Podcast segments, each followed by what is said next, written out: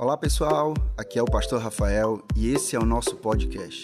Ouça e compartilhe com quem quiser. Deus te abençoe. Bom demais, a gente vai continuar hoje na nossa série Minha Igreja, Minha Responsabilidade. Quem estava aqui domingo passado? Alguém estava aqui domingo passado?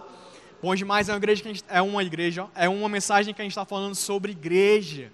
E eu amo falar sobre igreja. De verdade, a igreja fez diferença na minha vida, faz diferença na vida de todos nós que estamos aqui. Na igreja acontecem verdadeiros milagres. Um desses milagres é que na igreja eu encontrei a minha varoa.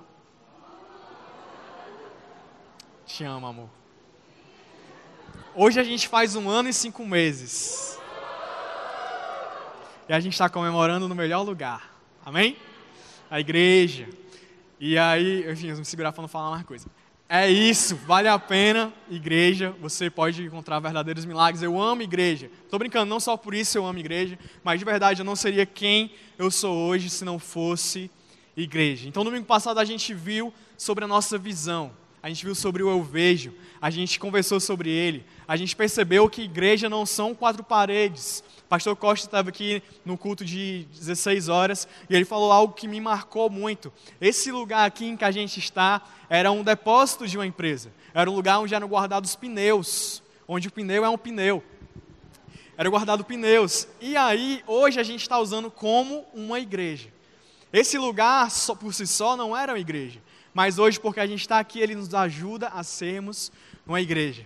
Então, a igreja nunca é sobre paredes, sobre microfone, sobre o chão, sobre o teto, sobre iluminação, ou sobre o meu talento de estar aqui falando alguma coisa que faça sentido para vocês, sobre o talento das pessoas que cantam. Por mais que eles sejam excepcionais e maravilhosos, a igreja não é sobre isso, a igreja não começa nisso. A verdade é que a igreja começa em uma visão. E a gente viu sobre o Eu Vejo, que é a visão do nosso pastor para a nossa igreja, algo que começou nele, veio de Deus para ele, e hoje a gente tem sido alcançado por essa visão. Só de você estar aqui, quer dizer que você foi alcançado por essa visão. Hoje a gente tem campus aqui em Fortaleza, em Natal, em Recife, em Brasília. Tudo começou com uma visão. A gente viu que para uma visão ser implementada, ser verdade, uma visão grande e ambiciosa como a nossa, a gente precisa de uma fé maior ainda. E para que essa visão também seja implementada, a gente precisa depender de Deus para que essa visão seja e se torne real. A gente tem uma visão aqui nesse lugar, de aqui onde você estacionou o seu carro, ser um auditório para mais de 1000 pessoas. E a gente crê que isso vai acontecer, não porque a gente tem capacidade financeira e dinheiro no caixa hoje para começar amanhã a fazer tudo isso, mas porque a gente depende de Deus para isso.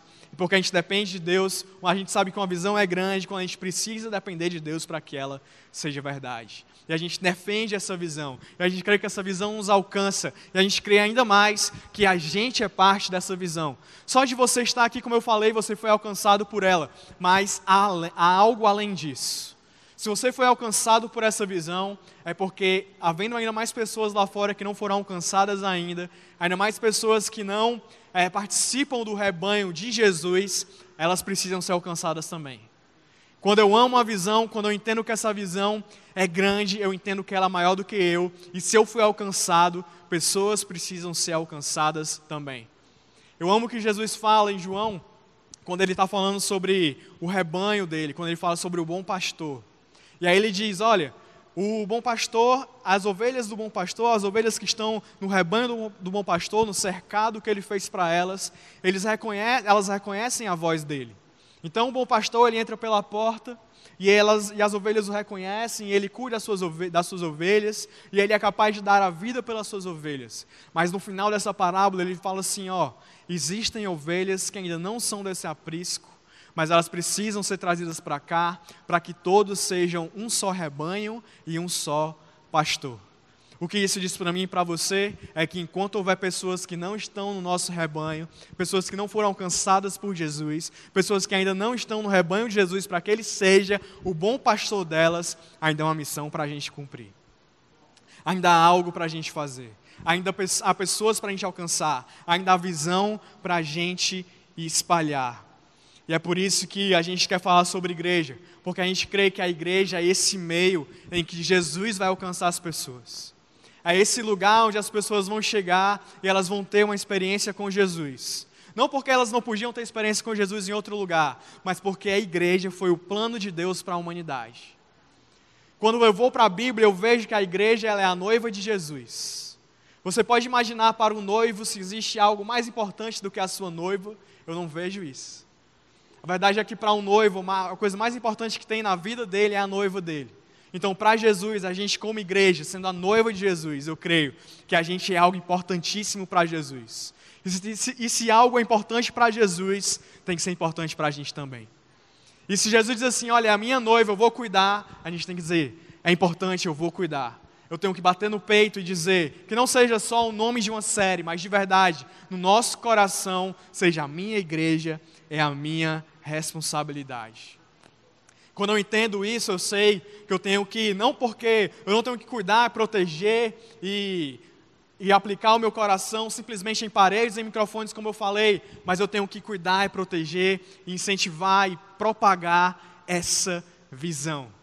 Minha igreja, minha responsabilidade é sobre entender que eu tenho que propagar essa visão, cuidar dessa visão, proteger essa visão. E é um privilégio fazer parte disso. De verdade, é um privilégio fazer parte do plano de Deus para a humanidade. Você imagina, Deus tem um plano para salvar a todos, e Ele nos dá o privilégio da gente fazer parte dele. Algo importantíssimo, e é sobre isso que a gente quer falar hoje, é justamente sobre aonde está o nosso coração. Na verdade, o subtítulo dessa mensagem de hoje é Minha Igreja, Minha Responsabilidade, o meu coração está aqui, é porque eu quero te fazer uma pergunta. Aonde está o seu coração? Será que o teu coração, a gente entendeu, igreja é importante mesmo, igreja é a visão de Deus mesmo, igreja há milagres, igreja é algo que Jesus quer usar para mudar a história da humanidade, da terra, do planeta. Mas será que o nosso coração, ele está nesse lugar? Será que o nosso coração está nesse lugar onde o coração de Jesus está, ao ponto dele dizer, a igreja é a minha noiva? Ao ponto dele nos usar para a redenção do mundo, será que o nosso coração, de verdade, está na igreja? Essa é a pergunta de hoje. E aí, para a gente começar a conversar a respeito, eu queria ler em Mateus, no capítulo 6. Mateus, capítulo 6. Eu vou ler do versículo 19. Jesus, ele fala assim, não acumulem para vocês tesouros na terra, onde a traça e a ferrugem destroem, e onde os ladrões arrombam e furtam. Mas acumulem para vocês tesouros nos céus, onde a traça e a ferrugem não destroem, e onde os ladrões não arrombam nem furtam. Pois onde estiver o seu tesouro, aí estará o seu coração. Isso aqui as pessoas usam muito para falar sobre dinheiro. Mas eu não quero falar hoje sobre dinheiro. Eu quero falar hoje sobre aonde você tem acumulado o seu tesouro. Aonde você tem acumulado o seu legado. Aonde você tem colocado a sua história. Quando você chega para você contar a tua história, você vai contar a história da minha vida. Você consegue contar a sua vida sem passar por igreja? Será que quando a gente começa a contar a nossa história de vida, a gente fala, eu sou casado com a fulana de tal, eu trabalho no lugar tal, eu moro no bairro tal, os meus pais são fulano, cicrano, os meus filhos são esses, a gente vive essa vida e a gente passa a nossa história de vida toda, o que a gente vai deixar, e a gente não fala nada sobre igreja. Se a gente conseguir contar a nossa história toda e a gente não tocar nada sobre igreja, eu quero te dar uma triste notícia, você está acumulando o teu tesouro no lugar errado. Porque tudo que você construiu, a tua história, o teu legado, quando você for partir dessa terra para o outro plano, vai ficar aqui, vai se perder.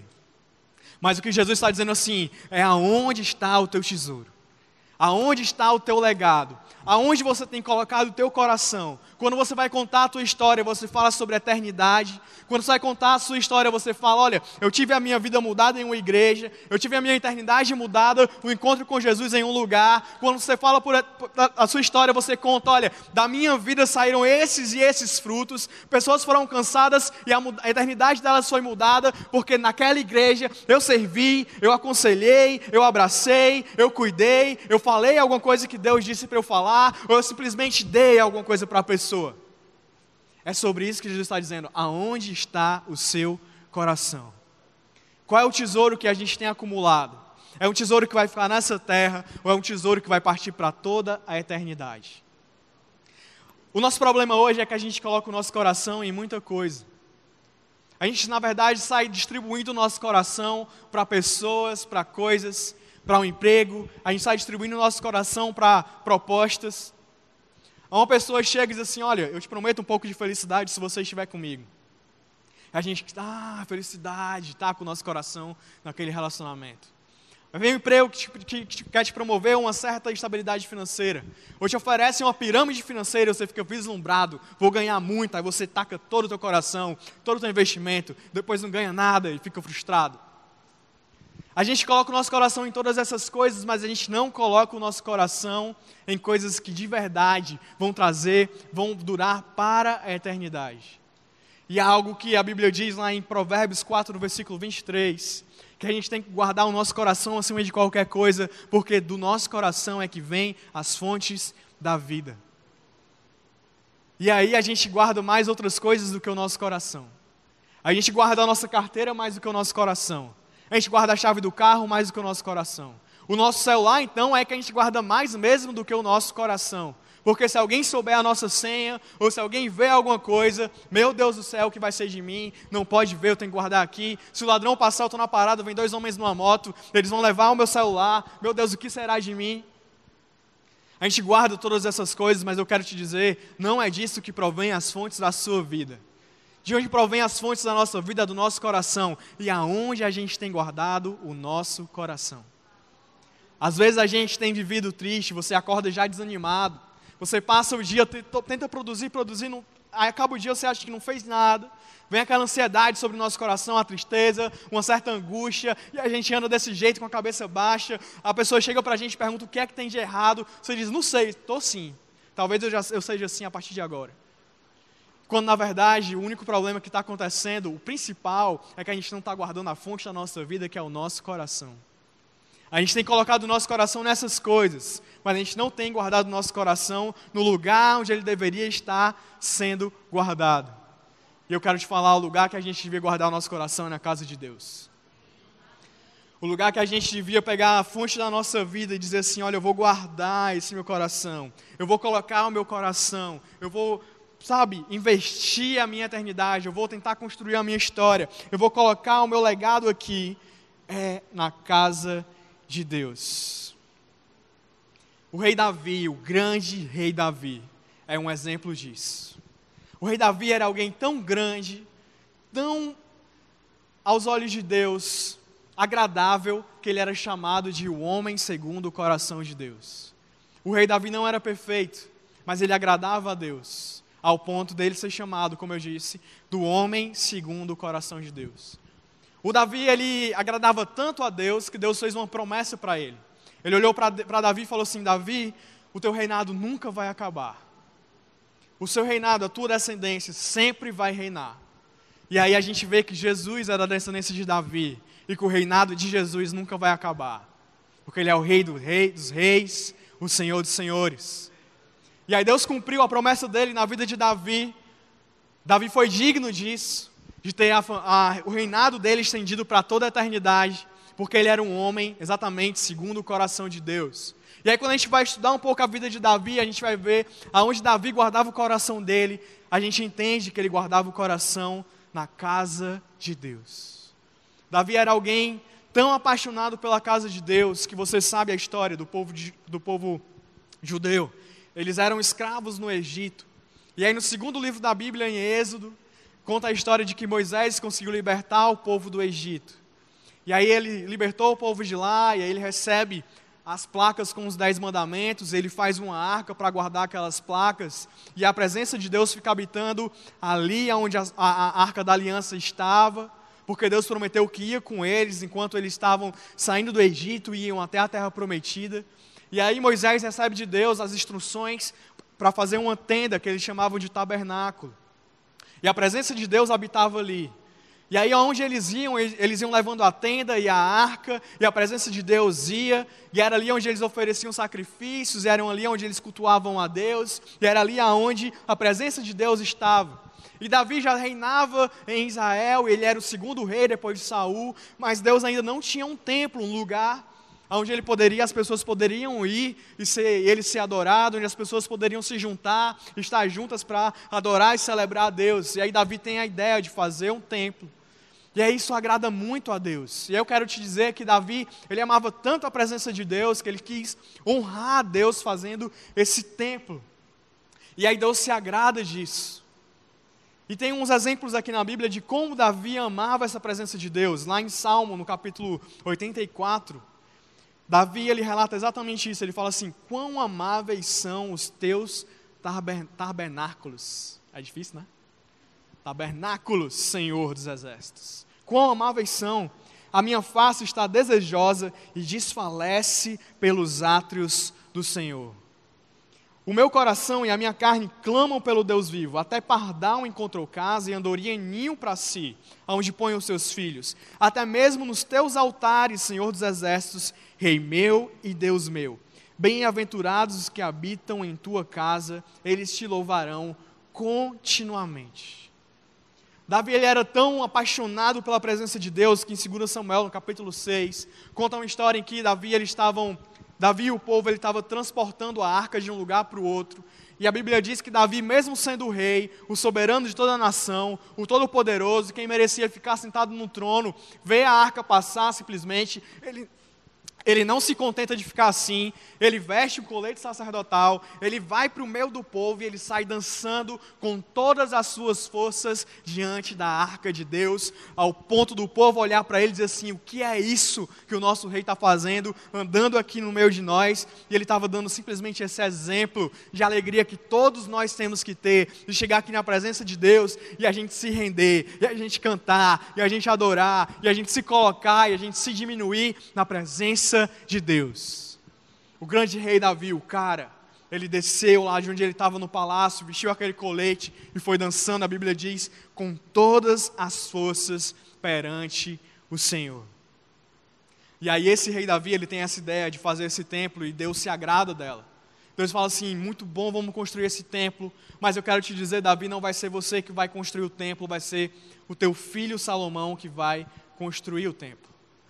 E a gente sabe como um lugar faz diferença para o agir de Deus. Como eu estava falando antes, essa igreja, ou essas paredes, elas não formam uma igreja. Mas quando a gente está dentro dela, ela nos ajuda a nós sermos igreja. E aí a gente começa a adorar, a gente começa a louvar, a gente começa a se juntar, a gente começa a se humilhar, a gente começa a ouvir a palavra de Deus, e aí Deus se faz presente aqui. E aí porque Ele colocou esse lugar... Deus apareceu para Salomão, Salomão já o filho de Davi, ele construiu o templo, e aí Deus se agradou de Salomão e da intenção do coração dele de fazer uma casa para Deus, e aí Deus aparece para Salomão em sonho e começa a dizer o que ele vai fazer naquele lugar, um lugar que foi feito para a adoração dele, um lugar que foi feito para que a lei, a palavra de Deus, ela fosse lida, onde ela fosse ensinada, onde os princípios de Deus fossem repassados, aonde ele fosse adorado. Aí Deus começa a falar assim para Salomão, lá em 2 Crônicas, no capítulo 7, no versículo 11. Abre aí a tua Bíblia, 2 Crônicas 7, no versículo 11. Olha o que Deus diz para Salomão. Ele fala: quando Salomão acabou de construir o templo do Senhor e o palácio real, executando bem tudo o que tinha em mente realizar no templo do Senhor e em seu próprio palácio, o Senhor apareceu de noite e disse: ouvi sua oração e escolhi esse lugar para mim como um templo para sacrifícios. Eu vou pular para o 15, ele fala: de hoje em diante os meus olhos estarão abertos e os meus ouvidos atentos às orações feitas nesse lugar. Escolhi e consagrei este templo para que o meu nome esteja nele para sempre. Meus olhos e meu coração nele sempre estarão. É poderoso o que Deus diz sobre o lugar em que ele vai ser adorado. É poderoso o lugar que Deus diz, sobre o que Deus diz que ele vai ser adorado. Onde a palavra dele vai ser ensinada, onde as pessoas vão se juntar para se render a ele. E é impossível a gente falar sobre igreja e a gente não lembrar do que ele disse sobre esse templo. Aqui a gente entende os propósitos de Deus para o templo dele, para a igreja dele. E a gente vai conversar hoje justamente sobre por que eu devo colocar o meu coração na casa de Deus. Por que, PH, eu devo colocar o meu coração na casa de Deus? E a primeira resposta que eu quero te dar para essa pergunta é porque o coração de Deus está aqui. O coração de Deus está aqui. Quando Ele resolve falar, quando Ele resolve agir, quando Ele resolve curar, quando Ele resolve estar presente, Ele resolve estar presente por meio da sua igreja. É o que Ele diz no próprio versículo 15, os meus olhos e o meu coração nele estarão. E eu acho lindo porque Ele não está falando aqui só sobre uma construção, mas Ele está falando sobre coração. Quando a gente coloca o nosso coração, quando a gente está de todo o coração, quando a gente se junta para buscar a Deus, o coração de Deus está aqui. No lugar onde a palavra de Deus é ensinada, onde os princípios dele são revelados, onde a gente entende sobre a palavra dele, onde a gente está falando sobre ele, onde a gente está repassando os ensinamentos dele, o coração dele se faz presente. Eu amo o que Jesus diz lá em João no capítulo 4, quando ele fala para a mulher samaritana que haverá um tempo em que os adoradores não adorarão a Deus, os verdadeiros adoradores não adorarão a Deus em templos ou em lugares, mas Deus está procurando verdadeiros adoradores que adoram em espírito e em verdade. E quando ele fala, Deus está procurando, Deus está buscando quem o adore em espírito e em verdade, eu não imagino Deus procurando parado. Quando eu perco alguma coisa lá em casa, eu tiro as coisas da gaveta, eu saio do meu lugar, eu varro a casa toda. Se eu tivesse um tapete, eu tiraria o tapete para olhar embaixo. Eu desarrumaria as coisas todas, eu procuraria o que eu estava querendo encontrar. E eu imagino Deus procurando verdadeiros adoradores que o adoram em espírito e em verdade. E quando eu vejo essa igreja lotada, pessoas com corações rendidos, colocando o coração de verdade na adoração, com as mãos levantadas, pessoas chorando, pessoas em lágrimas, pessoas cantando com todas as forças, eu vejo verdadeiros adoradores, e o que eu percebo é o coração de Deus se movendo na adoração, porque Deus não está procurando parado, mas Ele está procurando se movendo, e eu vejo Deus se movendo nesse lugar, e onde Deus se move, meu coração tem que estar. Se o coração de Deus está em procurar verdadeiros adoradores, se a intenção de Deus é procurar isso, se Deus está procurando e Deus está se movendo na adoração, o coração de Deus está aqui. E se o coração de Deus está aqui, aí o nosso coração tem que estar nesse lugar também. Se Deus liberta enquanto a gente adora, se Deus fala enquanto a gente adora, se Deus busca verdadeiros adoradores, o coração dele está aqui, o meu e o seu coração tem que estar aqui também, na casa de Deus. Salmo 34 fala justamente isso. Ele diz, os justos clamam, o Senhor os ouve e os livra de todas as suas tribulações. O Senhor está perto dos que têm coração quebrantado e salva o de espírito abatido. Quando a gente se rende em adoração, quando a gente levanta as mãos ao céu, quando a gente coloca o nosso coração, o coração de Deus está se movendo e nos procura. Sabe o que eu vejo nesse lugar? É uma multidão vivendo a graça e o poder do Evangelho. Uma multidão de pessoas imperfeitas, com histórias diferentes, com passados diferentes, mas que quando a gente chega aqui, não importa nada disso para Deus, o que importa é o nosso coração. É a gente dizer assim, Deus quer saber, eu sou imperfeito sim, eu sou complicado sim, as pessoas não me valorizam, eu mesmo talvez não me valorize, Deus, mas eu estou aqui é para te adorar. Eu estou aqui é para me render, eu estou aqui para me diminuir, eu estou aqui para te buscar. Quando a gente faz isso, o coração de Deus está nesse lugar. Esse lugar é cheio da atmosfera do poder de Deus, é cheio da atmosfera do coração de Deus.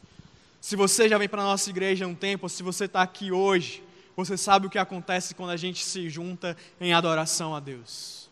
O coração de Deus se move aqui, Deus fica presente entre nós. E a segunda coisa, o segundo porquê, a segunda resposta para essa pergunta, por que eu devo colocar meu coração na casa de Deus? É porque os olhos e os ouvidos dele estão aqui. A Bíblia diz no versículo 15, ele declarou, agora estarão abertos os meus olhos e atentos os meus ouvidos à oração que se fizer nesse lugar. Não sei se você já teve a experiência de sentar aqui e o pastor começou a pregar, e aí quando você saiu ou durante a pregação, você diz assim, meu Deus, alguém contou a minha vida para esse homem. Meu Deus, a oração que ele fez era a resposta que eu precisava. Eu nem anotei a minha oração lá fora, eu recomendo que você anote, lá fora tem uma mesinha, você coloca o seu pedido de oração para a gente orar por ele aqui. Nem coloquei, nem disse nada. Você olha para a pessoa que te convidou e disse, tu conversou com o pastor, né? Mas o que acontece, na verdade, é que os olhos e os ouvidos de Deus estão nesse lugar. E se você sentou aí, Deus está olhando para o teu coração, Deus está ouvindo a tua oração e Ele quer dar uma resposta para você. E se os olhos e os ouvidos de Deus estão no lugar, o meu coração também vai estar. Se Deus está ouvindo o que é dito aqui, se Deus está ouvindo o que é dito aqui, se Deus está vendo o que acontece aqui, o meu coração também vai estar nesse lugar. Ei, orações são ouvidas nesse lugar. Pecados são perdoados nesse lugar. A calamidade é transformada em paz nesse lugar. O nosso medo, ele é ensurdecido, ele é calado nesse lugar. A nossa ansiedade, ela é acalmada nesse lugar. A nossa tristeza é transformada em alegria nesse lugar. Tudo isso porque os olhos e os ouvidos de Deus estão voltados para esse lugar.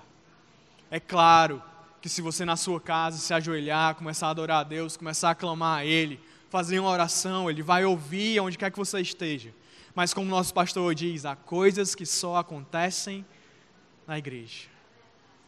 Há coisas que só acontecem na igreja. E quantas respostas de oração, quantos milagres a gente viu aqui, quantos momentos incríveis a gente passou na presença de Deus. Se você já foi para um acampamento, então, meu Deus do céu, o que acontece ali, o que Deus faz, o que Deus move, quando a gente tira ainda mais um tempo para se colocar o nosso coração em oração e adoração a Deus.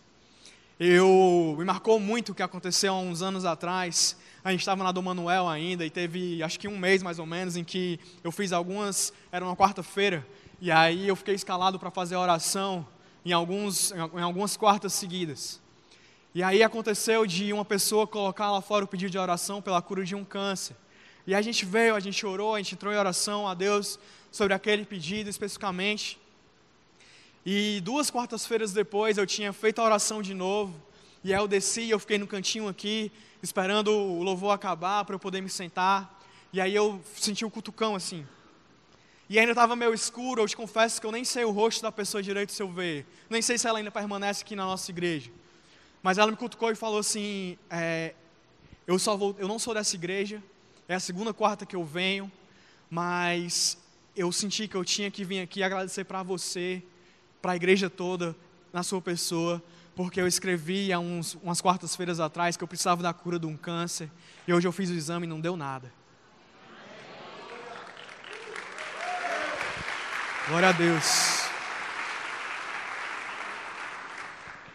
E mais uma vez, eu sinceramente não lembro daquela senhora, eu não sei o nome dela, mas me marcou muito. Eu disse assim, meu Deus, como Deus tem feito milagres aqui. Como Deus tem ouvido as orações que são feitas aqui. Como Deus tem colocado o coração dele aqui. Como Deus tem olhado de verdade para cá. Isso é o cumprimento do que Jesus diz lá em Mateus 16, no versículo 18 e 19. Quando ele olha para Pedro e fala assim, pois eu também te digo que tu és Pedro, e sobre esta pedra edificarei a minha igreja, e as portas do inferno não prevalecerão contra ela. E eu te darei as chaves do reino dos céus, e tudo que ligares na terra será ligado nos céus, e tudo que desligares na terra será desligado nos céus. E aí eu fico imaginando um povo, que Deus colocou esse poder aqui, a igreja. Que Deus disse assim, olha, há poder na igreja. Para quando a igreja vai andando, e ali num lugar as trevas, ao invés das trevas irem para cima dela, ou simplesmente das trevas ficarem onde elas estão, não. À medida que esse povo vai caminhando, as trevas vão se afastando, o inferno vai recuando, porque esse povo está chegando. É por isso que a gente como igreja, a gente não tem medo, tem que ter medo de estar em lugar nenhum. ou de enfrentar lugar nenhum, ou de conversar com pessoa nenhuma. Às vezes as pessoas chegam para a gente e falam, olha, cuidado com fulano ou com cicrano, porque é algo sombrio, não vai num lugar tal, porque é alguma coisa que vai acontecer assim. Mas irmão, eu vou porque eu vou andando e as portas do inferno vão recuando, porque eu sou igreja e Jesus deu essa promessa para mim. E é por isso, glória a Deus, e é por isso que nesse lugar há libertação. Porque algo sobrenatural, sombrio, pode te dominar até aquela porta ali, mas quando você entra para cá, as portas desse lugar ficaram do lado de fora, e você é completamente liberto, porque o inferno não tem poder sobre esse lugar, amém? E quantas generosidades a gente viu, quantas pessoas foram transformadas e tocadas e curadas e restauradas. Quantas pessoas estão aqui hoje e estão livres das drogas por causa da igreja? Quantos casais estão aqui hoje e estão juntos ainda por causa da igreja? Quantas vidas restauradas? Na minha casa é um exemplo disso. Meu pai se separou da minha mãe, um relacionamento totalmente destruído, um casamento destruído. A esposa do meu pai hoje se separou, divorciou do marido dela, cada um com 2 filhos, eu ficando morando com meu pai, meu irmão também. Eles se juntaram, se conheceram, começaram a namorar, quiseram construir uma família, restaurarem uma família, que eles vinham de 2 frustrações, e eles tentavam e não construíam nada. Era empresa quebrando por trás de empresa quebrando, era falta de dinheiro por trás de falta de dinheiro, era tudo dando errado, eram as pessoas apontando que não ia dar certo, porque eles tinham era que tentar voltar no casamento deles, não sei o quê. Eles não tinham sabedoria nenhuma, e na verdade já tinham passado alguns anos, não tinha nem como isso acontecer. Eles queriam era algo novo, esperança nova para a vida deles, até que alguém chegou e disse assim, ei, por que vocês não vão na igreja? E aí a gente foi numa terça-feira na igreja, e a nossa vida foi completamente transformada. E se hoje eles vivem um relacionamento já há 20 anos juntos, e se hoje eu estou aqui, e se hoje meu irmão é pastor na igreja lá em Natal, é por causa de que a gente foi numa igreja. É por causa de que pessoas cuidaram da gente na igreja. É por causa de pastores, de líderes que cuidaram de cada um de nós. É porque Deus estava com os ouvidos atentos para restaurar aquele casamento, para cuidar daquela família, para formar uma família a partir deles. Ei, faz sentido a gente ser igreja. Quando eu olho para essas histórias, quando eu olho que Deus ouviu a oração e curou, quando eu olho que Deus ouviu a oração e restaurou, quando eu sei que Deus viu pessoas que ninguém via nada, mas Deus viu um futuro, Deus viu um propósito, Deus viu um dom, Deus colocou, Deus acreditou, Deus colocou o coração, e essa pessoa lidera um grupo de crescimento, e essa pessoa serve aqui, e essa pessoa, sabe, faz a diferença na vida de outras pessoas. Eu sei que os olhos de Deus são voltados para esse lugar. E aí o terceiro ponto, para a gente já ir finalizando, por que eu devo colocar o meu coração aqui? É porque pessoas são alcançadas aqui. Pessoas são alcançadas aqui. Ei, é na igreja que a gente ouve sobre esperança, sobre vida, sobre graça e sobre amor. Enquanto o mundo lá fora, ele prega pra gente notícias ruins. A gente abre a televisão, notícias ruins. A gente vai conversar com as pessoas ao invés de nos encorajarem, a gente até pensa que elas têm uma boa intenção no começo, mas elas chegam depois querendo nos usar. Enquanto a gente vai e conversa com uma pessoa e ela coloca condenação sobre nós. Enquanto as pessoas estão mais olhando para a nossa conta bancária, para o que a gente tem, para o que a gente já fez no nosso passado, para o nosso pecado, dizem, você é mentiroso, você é pecador, você é traidor, você é enganador, você é não sei o quê. A gente chega nesse lugar aqui, Jesus olha para a gente e olha e diz, eu tenho um futuro para você. Eu tenho esperança para você. Eu tenho perdão para você. Não importa quem as pessoas dizem que você é lá fora. Aqui dentro você é um filho amado de Deus. Nesse lugar você é aceito, você é bem recebido. Você é aceito com graça. Você não é o seu passado ou o que você fez. Você é o que Jesus diz que você é. Você é esse filho amado de Deus, você é perdoado. Você é aceito. Você é uma pessoa que Deus diz, olha para você e diz, há um futuro, há esperança. Não importa o que você fez e que te trouxe até aqui, há algo melhor de Deus para você. Há algo melhor de Deus para você. Deus quer te receber, Ele quer te abraçar. Há um amor de Deus, a graça de Deus para a sua vida.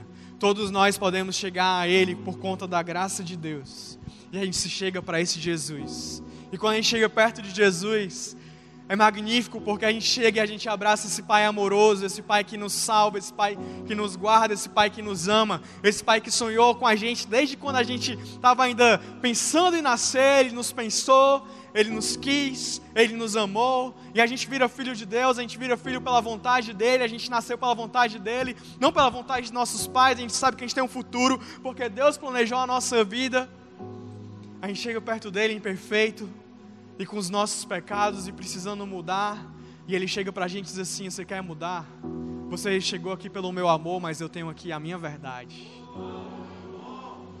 E aí Ele chega com verdade para as nossas vidas, e a verdade nos liberta.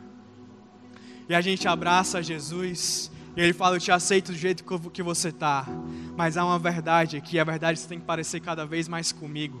E eu vou caminhar com você nisso, e a gente vai começar a dar fruto, e você vai começar a mudar, e as coisas vão começar a se transformar na sua vida. E olha aqui a minha verdade para você ver como você tem que ser. E a gente vai caminhando e caminhando e caminhando, e quando a gente olha para trás, a gente vê como a gente era e como a gente é, e a gente tem esperança de como a gente vai ser, e é cada dia mais parecido com Jesus.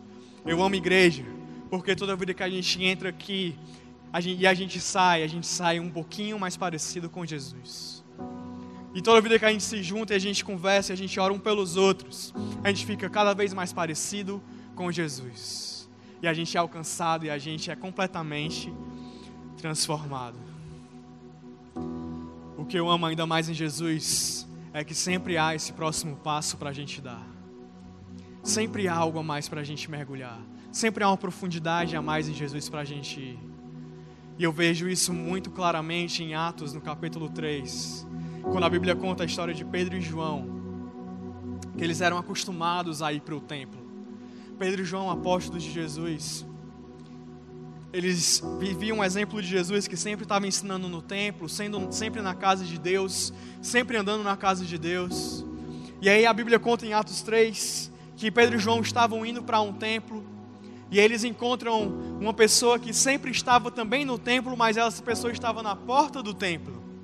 E eu não sei se você se identifica com ele, porque eu me identifico durante um tempo na minha vida.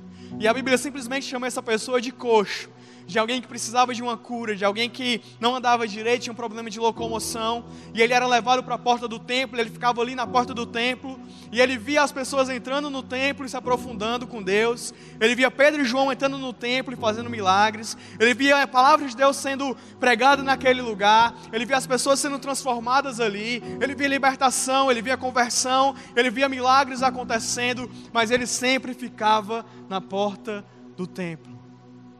E a Bíblia diz que ele ficava na porta do templo pedindo esmolas. Ele pedia para quem passava alguma coisa simplesmente para ele se manter. E por quanto tempo eu vivi desse jeito? Eu vinha para a igreja, talvez eu nem vinha todo domingo, eu vinha de 15 dias, porque já estava bom demais para mim. E aí eu tinha um lugarzinho que eu sentava lá atrás, e aí eu levantava a mão aqui um pouquinho na hora do louvor, e aí eu achava massa a palavra do pastor, e aí eu achava legal porque me dava um gás para eu passar a semana e me fazia bem. E eu me contentava com as esmolas que eu recebia. E eu ficava sempre na porta do templo, no mesmo lugar, sem sair dali. Mas é magnífico o que aconteceu com esse homem. Porque teve um dia em que ele chegou lá mais uma vez, e talvez você esteja aqui hoje nessa situação. Vou para mais um culto, já é minha rotina ir no culto de domingo. E ele estava fazendo o que ele sempre fazia, que era pedindo algo que sustentava, que era bom para ele, que fazia legal, que era bom, sabe? Fazia bem para ele viver com aquilo. Era o que ele precisava. E aí ele pede para Pedro e João uma esmola. E aí Pedro e João olham para ele e falam assim: olha, a gente não tem aqui nem ouro nem prata, mas o que eu tenho eu quero te dar, e é Jesus. Sai daí, levanta e anda. E aquele homem teve a vida completamente transformada na presença de Deus. Hoje eu creio que tem pessoas aqui hoje que vieram para cá para mais um domingo na igreja, e você vai sair daqui com seu coração completamente colocado nesse lugar. Porque o que Jesus está dizendo para você é: olha, eu tenho um plano maior para você. Eu não quero que você viva só a vida nessa terra de maneira superficial. Eu não quero que você viva um relacionamento comigo superficial. Não é só sobre uma palavra que vai te motivar. Não é só sobre uma oração que vai atender a um pedido que você está fazendo. É sobre uma mudança de vida. Levanta e vai viver um propósito com a igreja.